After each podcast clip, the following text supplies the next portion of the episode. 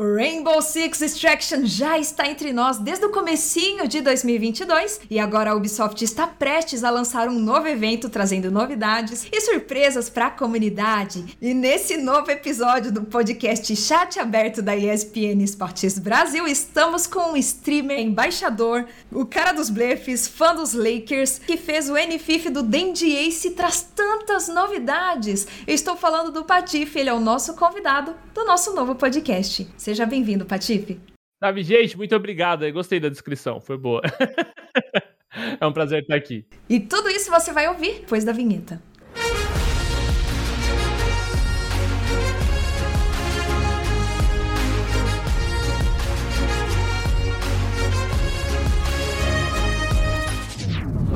Chat aberto.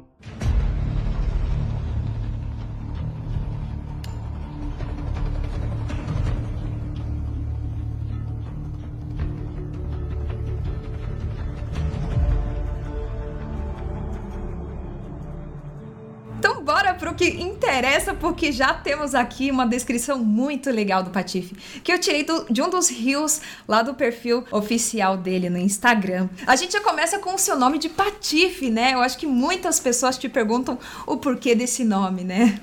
É, eu usava, o Patife eu usava desde pequenininho, né? Desde, desde que eu comecei a jogar videogame, tá? 20 e tantos anos atrás. Aí eu usava já e eu só revivi ele, né? Porque durante um pedaço da minha vida ele só desapareceu e quando eu fui é, fui, fui, produzir conteúdo pra internet, aí eu tinha que escolher um nome e, e, aí pegava bem, sabe? É uma palavra que tinha caído em desuso, então, pô, é, foi uma ideia assim e eu gostei, ficou legal. Cara, decidi por causa do poker, né? Eu tenho muitos, muitos, muitos, muitas faces da internet aí, e uma das coisas que eu, que eu gosto muito é o poker também. E a gente brincou com isso, mas eu não sou muito de blefar no poker, não. Então, no final das contas, foi só pela gracinha. aproximando desse, desse lado esportivo, que foge um pouco dos games e dos esportes, você também é fã dos Lakers, né? Seu time do coração? É, sou apaixonado por, por NBA e o Lakers desde quando eu era muito novinho, novinho eu já era bem apaixonado, assim, então, pô, tive a chance, de, agora, depois de, de um tempo de acompanhar, assistir uns jogos lá e tal, então, putz, é muito da hora, é, é, é eu gosto muito do, do basquete em si, e, pô, e o Lakers sempre foi um. Eu sempre. Eu nunca acompanhei quando era mais novo. Eu gostava mais por causa do videogame mesmo, assim. Então era um time já muito forte desde sempre. Eu pegava e fui pegando esse carinho. E agora que eu comecei, de fato, há alguns anos a acompanhar a NBA mais, mais de perto e tudo, Uh, aí, pô, não, não, tive nem dúvida e, e, é muito legal, é muito emocionante torcer pelo Lakers. Ah, e falando em Lakers, de time gringo, você acabou de voltar da gringa, né? Você fez uma viagem, jogou bastante lá, você disse que tentaria experimentar, eu acho que talvez o servidor do, do Rainbow Six de lá, né, do, do NA. Como é que foi essa experiência? É, eu fui para testar o mobile, né? Porque ele não estava disponível na, na, América do Sul, ele ficou só na América do Norte. E então eu tinha, na verdade, que resolver umas paradas lá no, na gringa, e aí eu aproveitei e, e, fui também jogar um pouquinho. Joguei muito, né? Mas, mas foi bom porque eu, eu, eu, juntei duas coisas numa só e rendeu bastante. Teve lag? Não, sem lag nenhum, sem lag não, é. ainda bem, tava lá, porque lá. Eu te, cheguei a jogar, né? Eu voltei aqui, ainda tava aberto o teste. Aí eu peguei uma VPN e fui jogar aqui do Brasil, mas aí muito lag, aí era, era, muito ruim jogar, então fiquei só com a experiência de lá mesmo, na memória. Você sentiu diferença da galera que já tava experimentando o mobile junto com você, dos BRs, alguma coisa assim? Pô, eu vou te falar, os BRs são muito bons no mobile, e eu acho que os gringos não são tão bons não, eles apanham um pouquinho, assim, então, então dava muita diferença. Eu vi, eu vi já um pessoal brasileiro que, que conseguiu testar também, assim, e dá uma, dá uma distância de, de, de, de, de habilidade na hora de jogar ali do brasileiro pros gringos no mobile. Então deu para sentir, sim. A maioria das partidas era, lá era bem tranquila de jogar. Era um teste, né? Tudo, mas, mas a gente tá mais habituado, acho. Agora você falando isso me abriu a mente no sentido de que brasileiro é bom em jogos mobile também, e principalmente no FPS, várias outras modalidades além do próprio Rainbow Six que a gente vê times e jogadores aí talentosos fazendo nome, né, em time em torneios internacionais. Será que quando lançar de fato o Rainbow Six Mobile, a gente vai ver uma migração de nomes, de times e orgs vindos de outras modalidades, Patife. O que, que você acha? Ah, eu acho que sim. Eu acho que assim, migrar. É, migrar não, mas eu acho que as, que as, que as org vão crescer para cima do, do mobile. Principalmente aqui no Brasil, a gente tem muito espaço para crescer no, no. é, é, o que você falou, né? A gente. É, o, o, Brasil ele gosta muito de jogo de tiro, assim. A gente, pô, tem títulos memoráveis, né? Em CS, no Rainbow Six Siege mesmo, a gente dominou o cenário por, por muito tempo. Uh, então, os melhores jogadores do mundo de Rainbow Six Siege são brasileiros. Então, É, eu acho que o mobile deve ir pelo mesmo caminho, sim. E, e, eu, se eu fosse, se eu fosse uma organização de esportes, eu apostaria no Brasil, porque eu acho que, que tem muito talento e muito jogador bom aqui. Mas isso, se você fosse uma organização, mas Patife, você já pensou em largar a carreira de produtor de conteúdo? Ou talvez lá no comecinho, quando você sentiu o talento para jogar e a galera curtia te assistir, em você ser um pro player? Então, eu recebi proposta na época.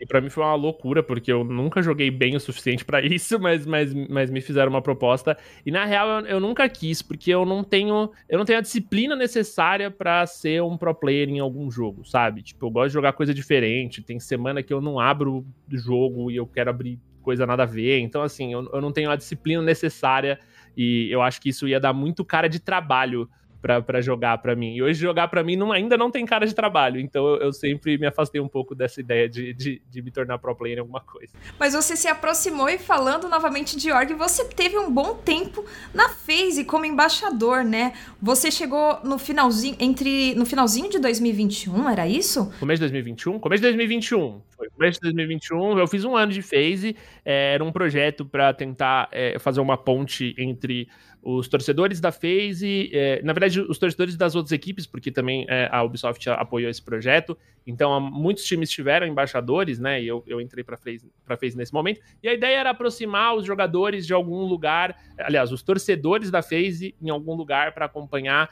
é, os campeonatos dentro de um cenário onde fosse mais phase, né? Então, todo, to, na verdade, todos os times ali é, os principais times do Brasil de Rainbow Six tiveram esse, esse projeto.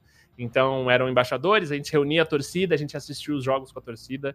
E, pô, foi muito legal, porque foi um ano que eu tive na FaZe e abre o nosso olho de uma maneira muito maneira. Uma organização absurda, ela é mundial, ela é gigante, né? A maior equipe de, de esportes do mundo.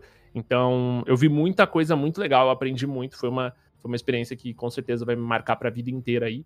E nesse um ano eu ganhei muita roupa da FaZe. Então eu não tô na FaZe, mas eu uso roupa da FaZe o tempo inteiro.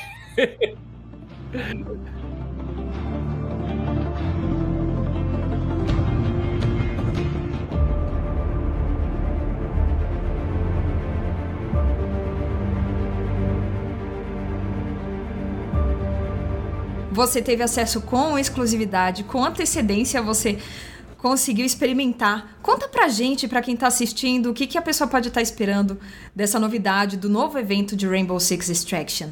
Então, o, o, Extraction é aquele, né, é, é uma pegada diferente do, do, Rainbow Six tradicional, porque ele não é competitivo, né, ele é cooperativo, então a, a melhor experiência que você tem no Extraction é chamar os seus amigos para jogar, né, então, então é bem divertido, ele é bem desafiador. É, o evento, ele é só mais uma modalidade do jogo, assim, eu não, eu não acho talvez que ele seja é, ideal para quem jogou já o Extraction no lançamento. Eu, por exemplo, joguei bastante ali, eu zerei o jogo, acabei com tudo. Então eu acho que é, eu não, eu não voltaria a jogar por causa do evento, mas o novo jogador vai ter mais conteúdo para explorar, né? Então ele adiciona, ele adiciona dentro da dificuldade do Extraction, que ele por base é difícil, é, ele adiciona também um, um fator de, de imprevisibilidade, sabe? de tempo, de pressão. Então você não pode ficar tanto tempo exposto no mapa, você tem que fazer um, negócio mais planejado é, e mais rápido, né? Então você tem que montar o plano com seu time, com seus amigos, é, focar nos objetivos certos e fazer ele muito rápido. Então isso, isso mudou um pouquinho a dinâmica do jogo. É, é divertido e, e, eu acho que, que o Extraction. Jogar, jogar com os amigos é muito legal. E quando o jogo é pensado nisso, ele oferece experiências bem bacanas. E eu joguei com. com eu, eu, fiz o teste agora com o Nerd Engenheiro e com o GC, que são produtores de Rainbow Six. E a gente deu muita risada, porque, porque toda hora alguma coisa dá errado, alguém, alguém comete um erro absurdo e aí todo mundo reclama. Então, é, a gente deu muita risada, a gente jogou e se divertiu bastante, assim. É uma experiência que eu acho que quem não jogou Extraction tem que jogar e o evento vai vir para dar mais conteúdo ainda, então é uma boa oportunidade aí pra galera.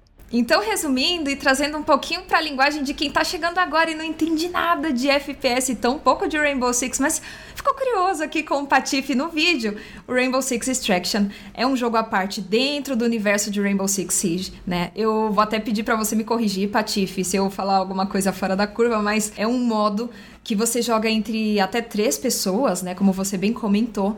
E vocês elegem um dos operadores, né? Do, do próprio jogo de Rainbow Six para ter umas habilidades a mais. E caso um desses personagens, um desses operadores caia durante essa operação, que é cheia de missões para cumprir, ele não fica elegível para a próxima rodada, é isso?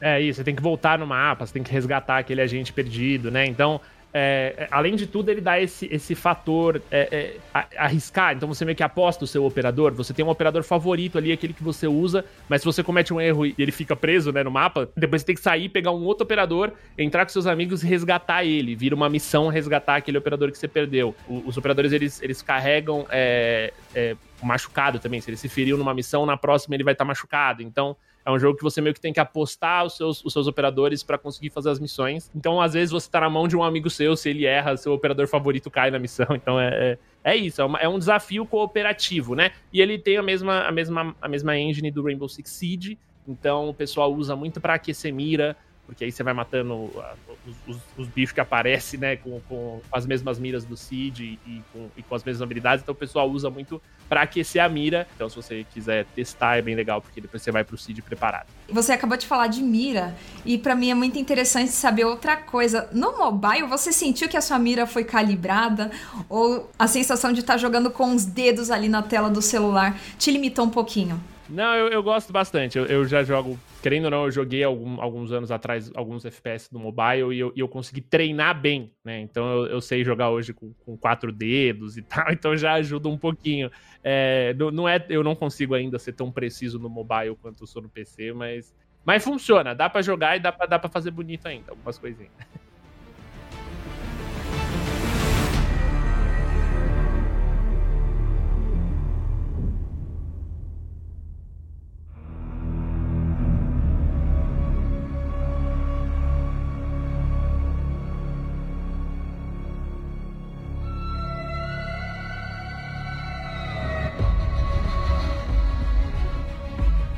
falando um pouco da sua carreira, dos conteúdos que você já produziu, traz pra gente um top 5 melhores vídeos, melhores jogos que você já experimentou em live ou que você trouxe lá no seu canal pra gente ficar curioso e querer saber mais. Tá, ó, de, de conteúdos, é... o meu conteúdo de Pokémon GO é bem engraçado. Eu jogava na rua, a gente inventava bastante coisa. É, é um dos meus vídeos mais virais aí, é bem legal.